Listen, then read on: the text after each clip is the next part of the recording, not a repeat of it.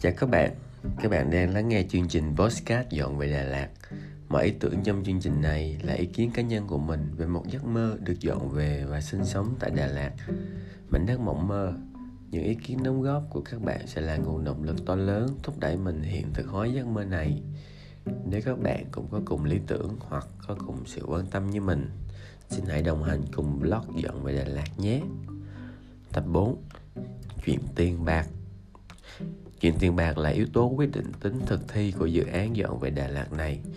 Công việc ngồi phải đảm bảo cho bạn có một định hướng và một mục đích để tiến lên. Nhưng nếu nó không đủ giúp cho bạn kiếm tiền thì mọi thứ sẽ phá sản. Rất cần có một mục tiêu tài chính rõ ràng bởi số tiền cụ thể sẽ là một thứ rất thực tế, không còn mông lung, mơ hồ như những ước mơ vọng tưởng. Nó sẽ là một thước đo đạt được mục tiêu hay không, mức độ thành công như thế nào, tất cả đều được đo lường bằng thước đo của tiền bạc. Phần 1 2 tỷ đồng. Ở tập 3 khung sườn tại Đà Lạt, trong một chi phí đầu tư, mình đã có một ước tính chung chung về một khoản tiền cần có để dọn về Đà Lạt. Con số đó có thể gây chó ngợp và dễ dàng làm nản lòng bất cứ kẻ mộng mơ nào, đúng không? Gọi là thực tế thì luôn luôn phụ phàng. Dù sao thì thực tế vẫn là thực tế. Chúng ta phải đối mặt với nó để có thể vượt qua hoặc chấp nhận lùi lại, hay thậm chí là vòng sang một hướng khác. Mình cần nhìn nhận nó một cách chi tiết nhất có thể để từ đó quyết định tính khả thi của dự án này. Phần 2 chi tiết về mục tiêu tài chính. Tổng số tiền mình dự tính để có thể chuẩn bị cho việc dọn về Đà Lạt là 2 tỷ đồng, trong đó 1 tỷ tiền mua đất 1 tỷ tiền xây nhà trong 3 năm, mình cần để dành được 60% số tiền trên và trả 40% còn lại bằng một khoản tiền vay. 60% của 2 tỷ là 1,2 tỷ đồng, vậy số còn lại cần vay là 800 triệu đồng. Trong số 800 triệu này, mình sẽ vay gia đình và bạn bè khoảng 300 triệu để có một khoản vay không lãi suất hoặc có lãi suất thấp. 500 triệu còn lại mình sẽ vay trả góp ngân hàng trong thời hạn 3 năm ước tính mỗi tháng trả khoảng 15 triệu đồng quay lại với khoản tiền 1,2 tỷ đồng trên. Trong 3 năm mỗi năm mình cần để dành được 400 triệu mỗi tháng 33 triệu. Mình nhận thấy số tiền này vẫn còn khá cao nên mình dàn trải thêm cho 4 năm 5 năm hoặc thậm chí là 6 năm. Mình cần có một góc nhìn rộng hơn để có được lựa chọn phù hợp nhất. 4 năm, mỗi năm 300 triệu, mỗi tháng 25 triệu. 5 năm, mỗi năm 240 triệu, mỗi tháng 20 triệu, 6 năm, mỗi năm 200 triệu, mỗi tháng 17 triệu. Mình tạm chấp nhận mức 6 năm, đó là phương án dễ thở nhất cho dù còn hơi lâu. Tiếp tục tính toán, với mỗi tháng cần để dành 17 triệu, cộng thêm chi tiêu tầm 10 triệu. Mình cần đến 27 triệu một tháng, khoản tiền đó sẽ tương ứng với phần trăm lợi nhuận mỗi tháng lợi nhuận trung bình của mình là 40% trên doanh thu. Nên theo quy tắc tam suất mình dễ dàng tính được doanh thu mục tiêu của mình là 67,5 triệu một tháng. Đây là doanh thu trung bình trong khoảng 6 năm bởi trong thời gian 2 năm đầu có thể mình sẽ chưa đạt được con số này. Nó cần phải được bù lại ở những năm còn lại. Mình cảm thấy tính khả thi của dự án này vẫn còn khá mập mờ nên có lẽ cần thêm một phương án B để dự phòng ở phương án B này, mình sẽ thay đổi mục tiêu tài chính, hay thậm chí thay đổi ít nhiều về mô hình kinh doanh để có được một kế hoạch thực hiện dễ hơn. Phần 3 phương án B, mục tiêu, chuyển mua đất sang thành thuê đất. Chi phí thuê đất khoảng 15 triệu một tháng, tạm tính trong 2 năm phí thuê là 260 triệu. Chi phí xây dựng cần phải tiết kiệm hơn, có thể sẽ xây theo giai đoạn, thay vì hoàn thành ngay từ một lần mình ước tính khoảng 400 triệu như vậy mục tiêu tài chính mới sẽ là 660 triệu đồng thay vì 2 tỷ như ban đầu với cách tính cũ mình cần để dành 60% con số này tương đương là 396 triệu mình giảm thời gian từ 6 năm xuống còn lần lượt là 4 năm, 3 năm như mục tiêu mong muốn ban đầu. 3 năm, mỗi năm 132 triệu, mỗi tháng 11 triệu.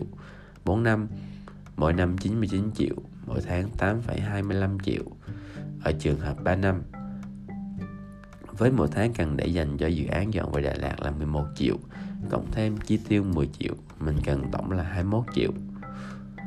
Là dùng quy tắc tam suất với lợi nhuận 40% tương ứng với 21 triệu mình có doanh thu bán hàng mỗi tháng là 52,5 triệu đồng. Với trường hợp 4 năm mỗi tháng sẽ cần để dành 8,25 triệu cộng với chi tiêu 10 triệu mình cần để dành 18,25 triệu một tháng Vậy mình cần doanh thu bán hàng mỗi tháng là 45,6 triệu đồng Vậy ở phương án B trong 4 năm mình sẽ cần đạt được mức doanh thu trung bình là 45,6 triệu một tháng để tích góp đủ tiền thuê đất và xây dựng trụ sở tại Đà Lạt. Quả thực mình vẫn chưa thể tự tin với con số mục tiêu này. Mình từng đạt được doanh số là 42 triệu một tháng nhưng đó lại là một đợt sale vào dịp Tết. Khi đó lợi nhuận rất thấp, tầm 10%. Hơn nữa, đó là lần duy nhất mình đạt được doanh số đó. Trung bình doanh thu trước dịch của mình khoảng từ 10 đến 15 triệu là những con số tốt nhất mà mình có được.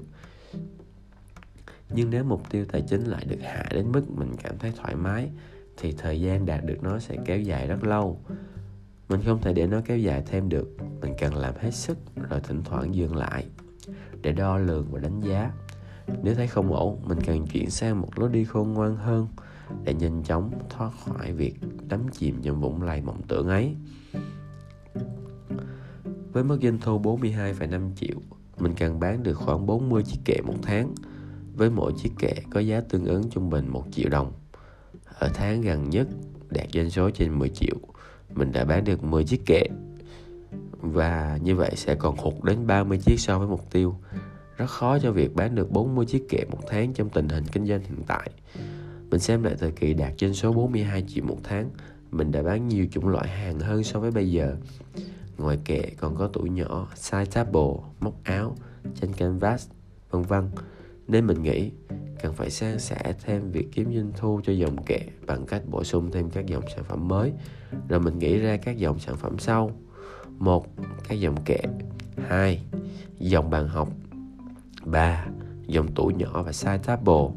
4. Dòng tranh in canvas 5 các món nhỏ như móc áo, các phụ kiện của góc học tập và góc bếp. 6.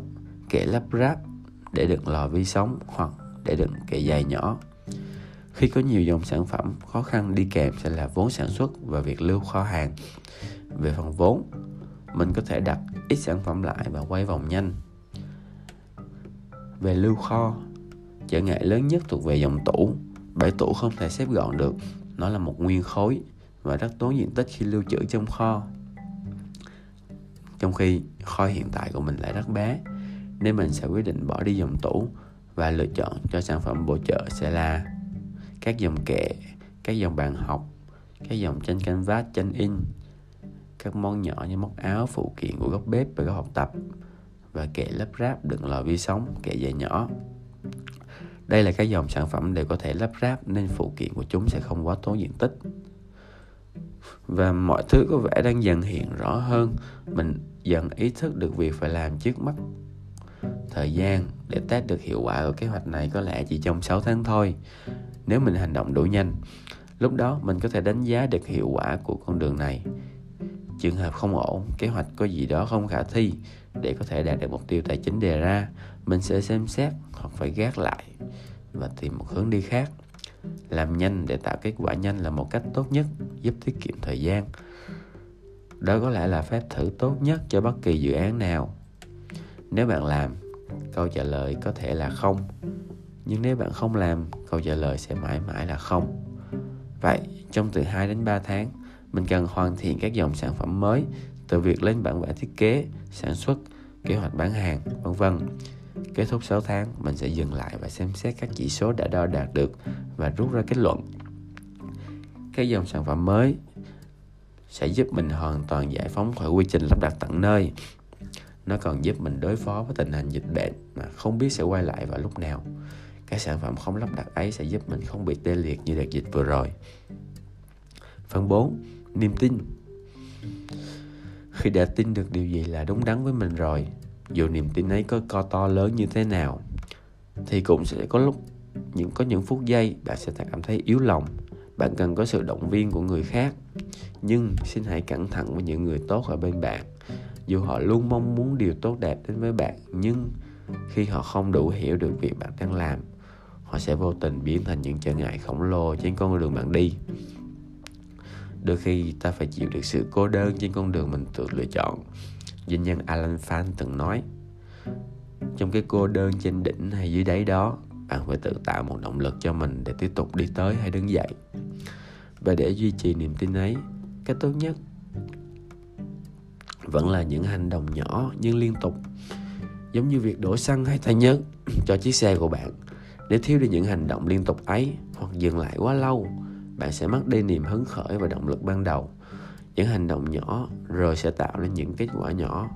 Những kết quả nhỏ ấy sẽ tạo nên những niềm tin nhỏ. Cứ thế sẽ giữ cho bánh xe lý tưởng của bạn lăn dần đến vạch đích mà thôi. Hãy cùng mình kiên trì và cố gắng với lý tưởng của mình nhé. Mình sẽ luôn luôn đồng hành cùng các bạn